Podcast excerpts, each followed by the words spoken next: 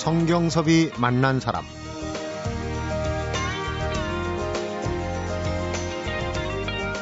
노래로 많은 돈을 번 것도 아니고 굴곡도 덜어 있었지만 내 노래로 사람들 마음에 따뜻한 울림을 줬으니 참 행복한 인생이었습니다. 이젠 이 행복을 동년배들과 함께 나누고 싶습니다. 성경섭이 만난 사람 오늘은 데뷔 후 40여 년 만에 첫 전국 투어 콘서트를 여는 가수 서유석 씨를 만나봅니다.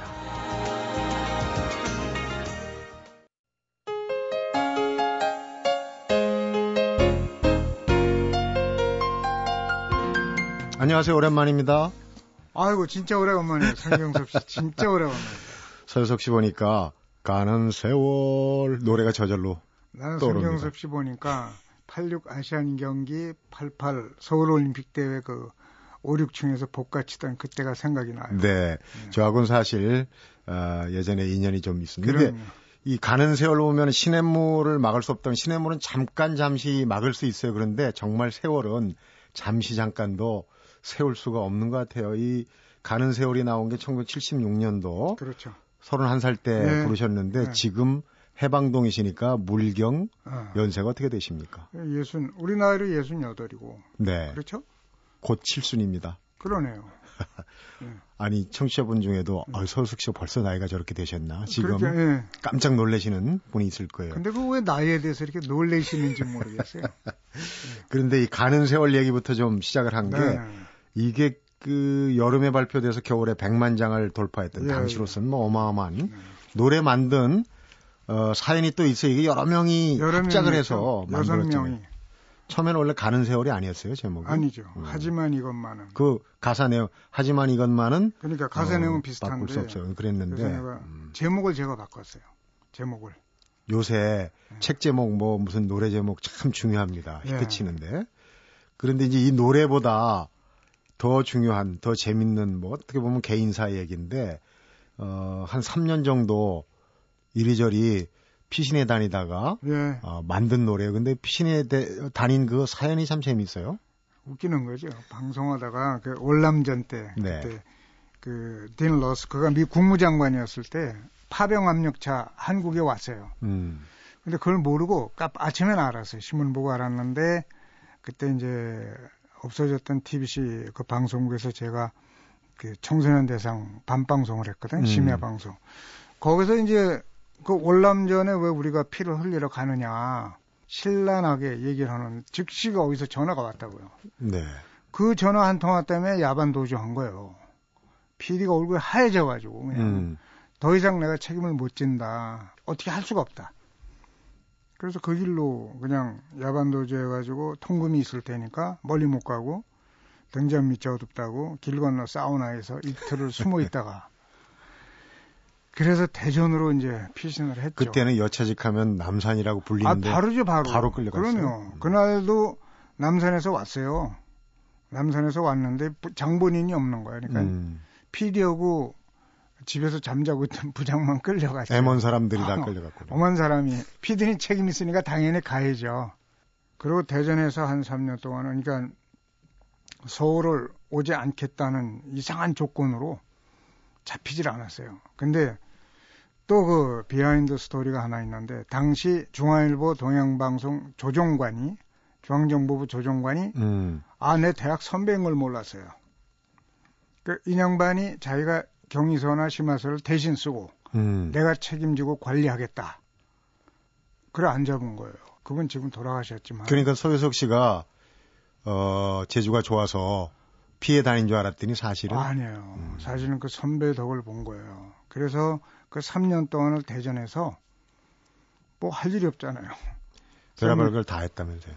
아니 뭐 웨이터도 하고 다 하면서 음. 생맥주 사랑을 친구하고 함께 내놓고 거기서 8시 땡 하면 올라가서 가는 세월만 불렀어요. 네. 요 노래만. 요 노래만 부르고 내려와서 다시 정반 들고 장사하고. 그러다가 이제 서울에서 대마초 사건이 터졌잖아요.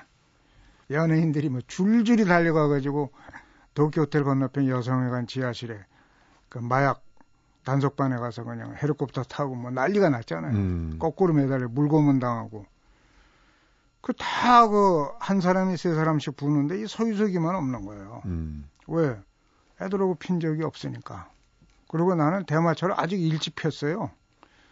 그 중고등학교 때 동네 형들 따라다니면서 뒷산에 있는 이상한 풀을 뜯어 폈는데 그게 대마초였어요. 음, 뭔지도 모르고. 네, 뭔지도 모르고. 그 이후에는 뭐 핀 적이 없는데 그러고 나서 테레비가 시커멓게 재미가 없었잖아요. 왜냐하면 음. 그때만 해도 지금은 드라마가 인기가 있지만 당시는 가요 프로가 드라마보다 훨씬 인기 있었습니다.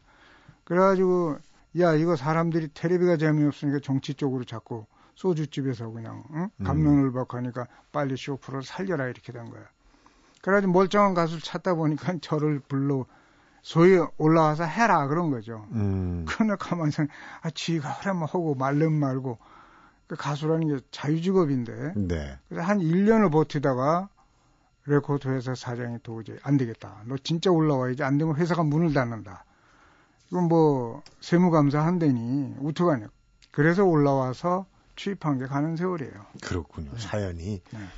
3년의 가는 세월을 보낸 끝에 이제 와서 그렇죠. 어, 네. 그런데 어쨌든 그 방송 멘트 한 번에 그런 게 아니라 그때 당시 우리가 좀 속된 표현으로 삐딱선을 탄다. 약간 반골 기질이 그렇죠. 있었어요. 그 네. 뒤에도 네. 좀 사회적 비판적인 그런 그 말을 많이 하셨거든요. 그 프로신 노동하다 또 잘렸잖아요. 그 참, 그 아침 프로에 말이에요. 넥타이 네. 메고 출근하는 사람들한테 그 라디오라는 게 라디오 5분은 테레비 50분 이상입니다. 네. 아침 시간에. 음. 그 어떤 얘기를 하든 그 가슴에 bek힌다고. 딱. 뭐 기름만 bek히면 한 개를 흘려버리면 되는데 당시 상황으로는 넥타이를 메고 출근하는 사람들이 뭔가 말하고 싶지만 말하지 못하는 그런 상황에서 어떤 놈이 라디오에 앉아가지고 딱 대신 얘기해 준단 말이에요. 그냥 얼마나 잘 꽂혔겠어요. 음. 소위 말해서 애들 말로 필이 꽂히는 거예요. 그 꽂힐 때마다 위정자들은 가슴이 좀 아프죠. 음. 마음이 아프죠. 그 어느 날 우리 국장이 불러더니 야 잠깐 쉬어야 되겠다. 그래서 어떻게 해요? 쉬었더니 바로 뭐 다른 방송에서 채가더라고. 근데 거기서 뭐 1년 후에 이상한 사태 벌어져 방송국이 없어져 버렸잖아요. 네.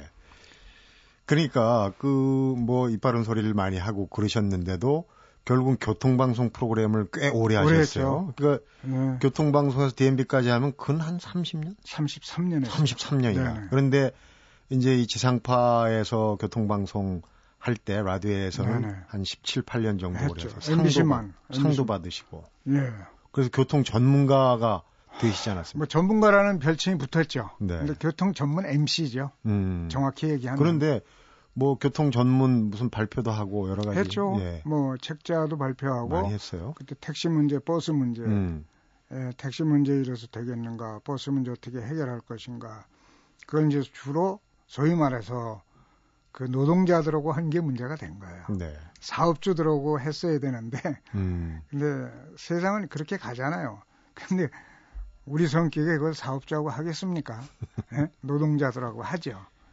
그런 것들이 다 이제 체육대회, 단합대회도 하면서 예, 네. 제가 푸른 신호등 하면서 가장 이건 정말 잘했다고 하는 것은 아니 올림픽을 앞두고 정말 공항에서 내려가지고 첫 번 만나는 사람들이 택시기사인데 그 택시기사들을 그동안에 그렇게 사회적 취급을 안 해주고 어떻게 할 것이냐 말이에요. 음. 방송국이 해야 되거든. 그래서 이제 생각한 게 우리 봄, 가을로 운전기사 체육대회 하자, 축구대회 하자. 그 푸른 신호등 축구대회가 십몇 년 했잖아요. 네. 마치 월드컵 모양. 그런 것들이 운전기사들로 하여금 사회에 대한 책임감을 심어준 MBC가 한 굉장히 공이 큰 행사였죠. 네. 어, 그렇듯 뭐 사회적인 함의도 있지만은 앞서서 출근길에 라디오의 한마디 네네네. 정말 네, 네. 가슴에서 꽂힌다 그랬는데 네네. 지금 이제 제 프로그램도 라디오 프로그램이지만은 네. 라디오에 어떤 매력이 있어요. 그거요. 라디오 프로그램을 또 오래 하셨는데 예, 예. 음, 그러니까 이제 라디오 프로그램의 매력에 푹 빠지셔갖고 주로 이제 라디오를 많이 그럼요. 하신 거 아닙니까? 어, 경험에서 우러나오는. 가슴 맺혀요. 음. 그 라디오는 가슴으로 듣는 거예요. 텔레비전은 시각적인 거예요. 안 보면 잊어버려요. 색깔도 잊어버려요. 음. 근데 라디오는 가슴에 꽂히기 때문에 아니 20년 전에 내가 이런 멘트를 했나 할 정도로 사람들이 기억하고 얘기를 해요. 목소리도 사실은 얼굴은 몰라도 목소리는 네. 딱 들으면은 아까 오실 때도 한 마디 딱 듣고 바로 스튜디오에서 아 오셨구나. 그러니까 목소리를 기억해요. 예, 가끔 지나가다가 내가 동료들하고 이렇게 지나면 4, 50대들이 실컷 뒤를 돌아다 봐요. 음. 왜 그러다 학교 다닐 때 버스에서 들은 목소리거든. 음. 근데 얼굴은 기억이 안 나고 그런 경우를 요즘도 많이 겪고 있습니다. 경험을 음. 하고 있습니다. 또 탁성에 매력적인 목소리 아닙니까? 그래서 다른 사람들은 매력이 있다고 그러는데 전 모르겠습니다. 이거 옛날 같으면 쓰지 못할 목소리지. 지금 보니까 뭐 아주 건강해 보이십니다. 비결이 있습니다. 예전에 사실 핸드볼, 핸드볼 선수 예, 예. 아니 예, 그것뿐만이 아니고 이게 건강하지 않으면 내가 활동을 못해. 그러니까 우선 우리 직립동물이니까 하체가 강해지죠. 그 다음에 내가 노래를 하니까 폐활량이 있어야 되잖아요. 그러니까 폐활량이 크게 하려면은 폐 쪽인데 네. 조깅을 안 할 수가 없어요. 그리고 조깅하죠. 그러니까 저는 운동선수 생활을 그만두고도 근 3, 40년을 거의 매일 운동을 했어요. 음. 일주일에 한두 번 빠지고. 네. 네, 성경섭이 만난 사람. 오늘은 데뷔 후 40여 년 만에 첫 전국 투어 콘서트를 여는 가수 서유석을 만나보고 있는데 노래 한 곡 듣고 가겠습니다. 아주 설명이 필요 없는 곡이죠. 사모하는 마음.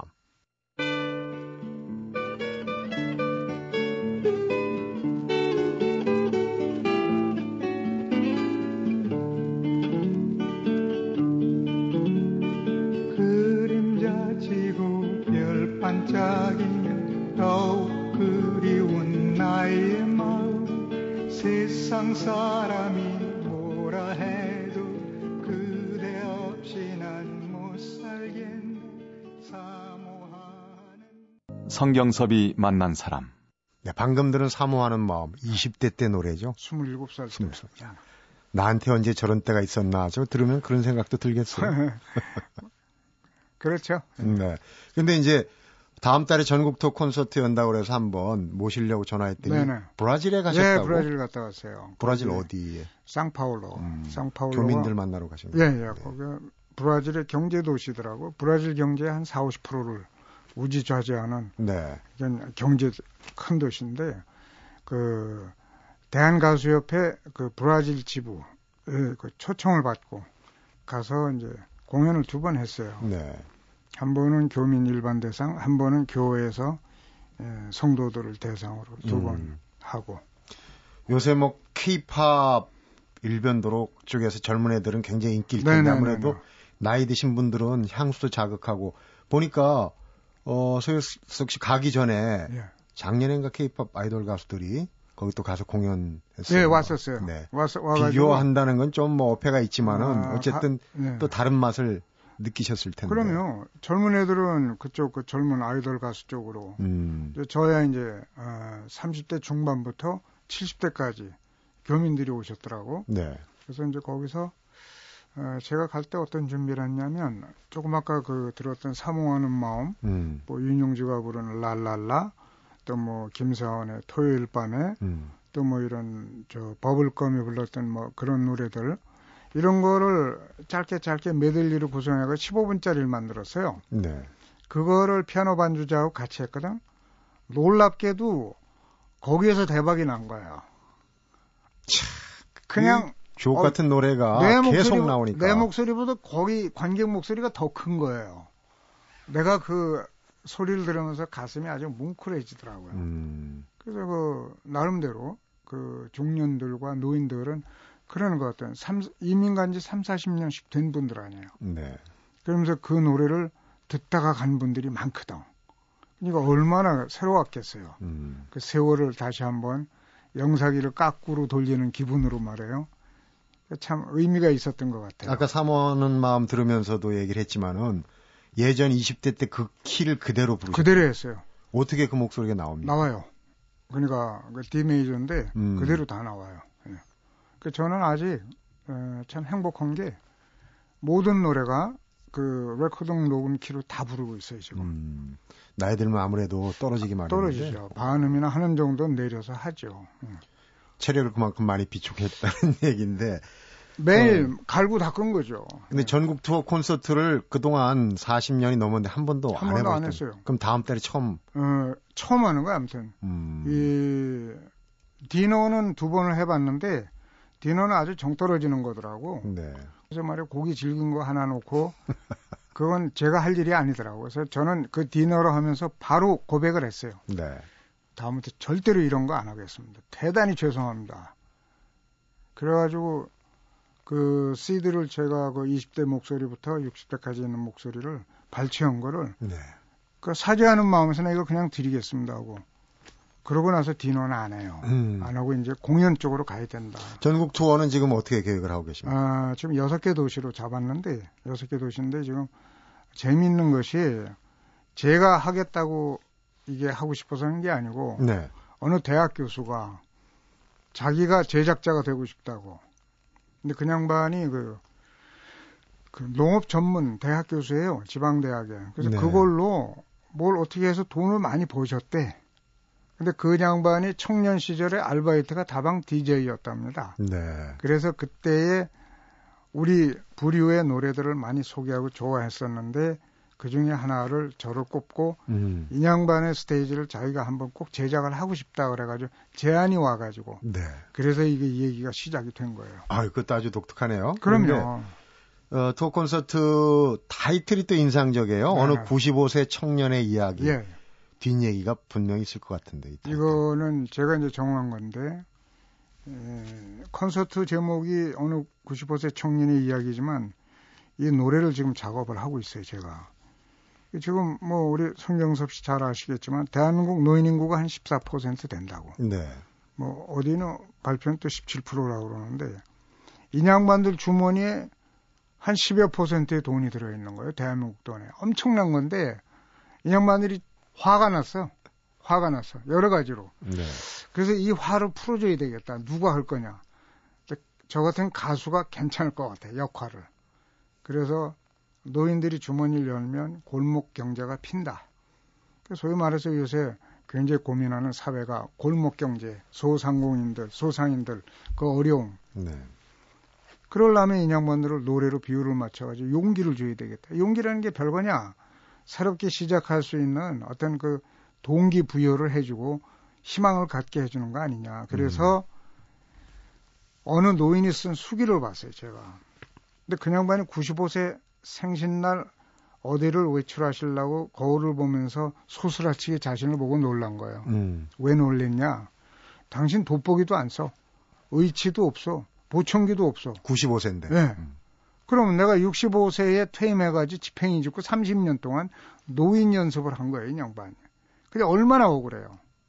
그래가지고 이 양반이 좋다. 내가 10년 후 105살 되는 생일날 아침에도 이런 후회를 하지 않기 위해서 지금부터 나는 영어 공부를 하겠다가 그 글의 끝이에요. 영어로? 영어 공부를 하겠다. 뭔가를 좀. 그 글을 읽었을 때 제가 66세였거든요. 그러니까 나는 이 어른 때문에 30년을 본 거야. 그렇네요. 그렇잖아요. 음, 음. 정신이 바짝 들더라고. 음. 그래서 야 이건 인양반의 용기는 청년이다. 그래서 어느 95세 청년의 이 얘기 노래를 만들어야 되겠다. 그래서 이 제목이 나온 겁니다. 그렇군요. 네. 95세를 청년이라고 네. 부를 수 있다면은 그럼요. 와, 저는 그러면 몇 년을 본 겁니까, 지금? 그렇죠. 성경섭 씨는 더 벌었죠. 계산이 안 나옵니다. 네. 네. 콘서트, 투어 콘서트에서는 어떤 새로 만든 곡도. 어, 이거 해야죠. 하시고. 청년의 이야기 반드시 해야 되고, 음. 그, 역사적으로 이렇게 훑어볼 수 있는 가요들이 있어요. 음. 그런 노래도 선곡을 해야 되고 앨범도 또 새로 아, 내신다고 기회 이제 이번에 끝나고 할 거예요. 끝나고 끝나고, 끝나고. 어, 네. 그럼 이제 총 결산해가지고 예, 앨범도 내시고 예, 앨범도 하, 예. 성경섭이 만난 사람 오늘은 데뷔 후 40여 년 만에 첫 전국 투어 콘서트를 여는 가수 서유석을 만나보고 있는데 여기서 노래를 한 곡 더 듣고 가겠습니다. 어느 노 부부의 이야기.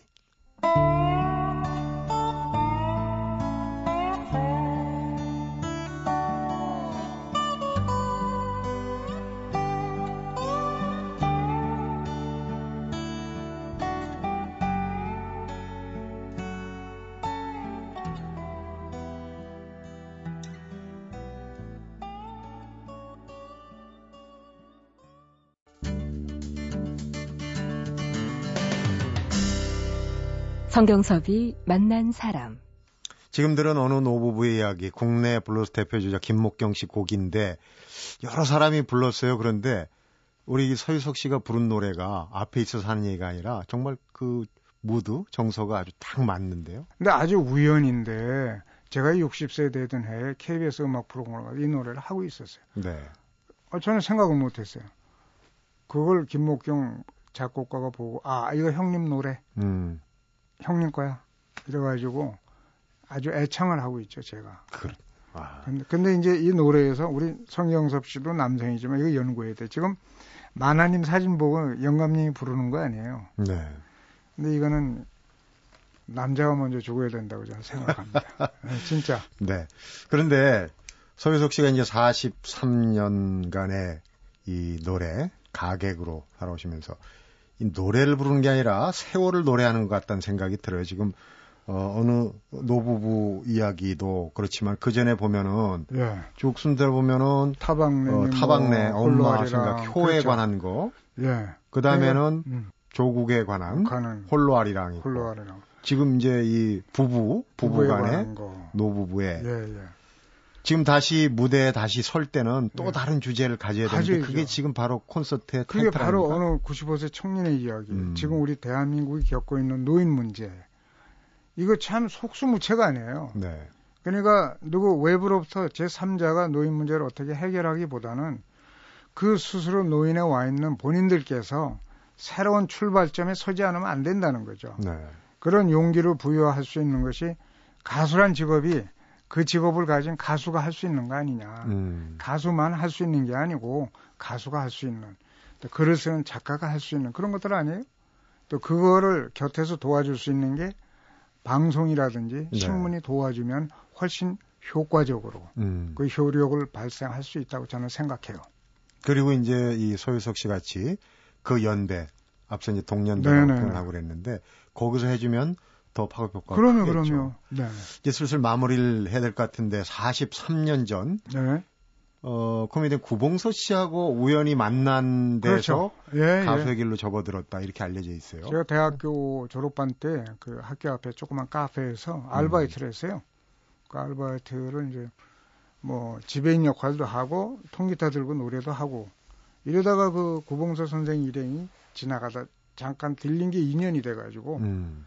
그 다음 날 아, MBC의 유명한 쇼 프로 프로듀서 한 분하고 TBC의 유명한 프로듀서 두 분을 모시고 왔어요. 네. 씨그 자리에서 내가 연예계 수십 년 동안 사람 추천하는 거 봤어. 근데 이 사람은 꼭 등용을 시켜야 될 것 같소. 해가지고 그래서 추천을 받아가지고 어디가 마음에 들어서 그랬을까요? 그러니까 그 포크란 노래 음. 이게 폭성이라는 거를 인양반들이 들어는 봤지만 아 이게 포크라는 거를 라이브로 들어보니까 음. 와 이렇게 닿나 봐요. 음. 지금 고봉서 선생님의 눈에 띄어서 어. 가수의 길을 걸어온 거에 대해서는 뭐 후회가 아, 없으시겠죠? 후회 없죠. 근데 그 일화가 재밌는 게 당신 아들이 가수를 하려고 판을 만들어 가지고 저한테 가져왔어요. 네. 제목이 재밌어요. 구멍탄과 연탄 찍기예요. 들은 것 같아요. 네, 두 듀엣이거든. 구봉 선생님이 저한테 전화가 왔어요. 야, 아무개가 너한테 판 안 가져갔다는 거세요. 가져왔어요. 음. 너 그거 틀어주면 너 아주 박살을 낸다. 그래서 내가 아 무슨 경우가 남의 집 아들은 선생님 가수를 시켜놓고 당신 아들은 안 된다는 이유가 뭐야 시끄러 임마 그러고 전화를 탁 끊으셨다고. 음, 근데 그 아드님은 결국 가수가 못했어요. 그렇고요. 네. 이 얘기는 여쭤보면 굉장히 싫어하실 수도 있는데 음. 지금 이제 정치권에 슬슬 바람이 불지 않습니까? 네, 한때 잠깐 외도를 하셨는데 그렇죠. 지금 지금은 뭐 전혀 생각 별로 생각 없고 저는 네. 그 푸른 신호등 하면서 하고 싶었던 게 왜 하고 싶었냐면 이 교통 교육을 시켜야 음. 되겠는데 이게 지금 고등학교 이상한테는 교육이 안 돼. 대학 입학 때문에. 그래서 이거를 유년기 때 하고 소년기 때 프로그램을 짜야 되겠다. 그러려면 내가 국회로 가야 되겠다. 음. 그 법을 좀 그렇게 만들어야 되겠다. 그 꿈을 안고 갔는데 그만 문간에도 못 들어갔죠. 음. 그런데 우리가 이 제가 이 프로그램 맡고 첫 시간에 김홍신 작가를 모셨는데 네. 그분도 작가의 역량보다는 국회에서 뭔가 할 수 가서도 잘 하셨는데 결국은 한계를 느끼고 다시 작가로 그럼요. 돌아오셨어요. 예, 예, 예. 그러니까 안 가신 게 저는 뭐 문에도 문지방도 못 넘었으니까 더 다행인지도 몰라요. 네. 그 때국물을 응? 안 튕기고 민감한 얘기입니다. 예, 어쨌거나 이 이제 43년 노래 인생을 이제 다시 예. 마무리하는 게 아니라 다시 시작하는 시작이죠. 단계라고 봐요. 예. 시작이죠. 네. 아주 기대가 큽니다. 예, 예. 예전에 방송하실 때 끝 멘트가 아주 인상적이었어요. 예, 그때는 상황이 그래서 네. 물러간다 하고 끝냈죠. 네. 근데 지금은 물러가는 게 아니라 작전상 후퇴이지. 네. 그럴 수밖에 없네요. 오늘 클로징 멘트를 다시 들으니까 정말 옛날 생각나고 아, 감회가 네. 새롭습니다. 오늘 귀한 시간 내줘서 고맙고요. 잘 아, 들었습니다. 고맙고 반갑습니다. 네. 정말. 네. 은퇴 후 30년 동안 노인 연습만 하고 아무것도 못한 게 억울해서 영어 학원에 등록했다는 어느 95세 청년의 이야기는 서유석 씨가 데뷔 40여 년 만에 첫 번째로 여는 전국 투어 콘서트 제목이기도 한데요. 평균 수명 연장으로 100세 시대에 접어든다고 하는 요즘 우리에게 던지는 의미가 잠옷 크다는 생각이 듭니다. 성경섭이 만난 사람 오늘은 여기서 인사드리겠습니다.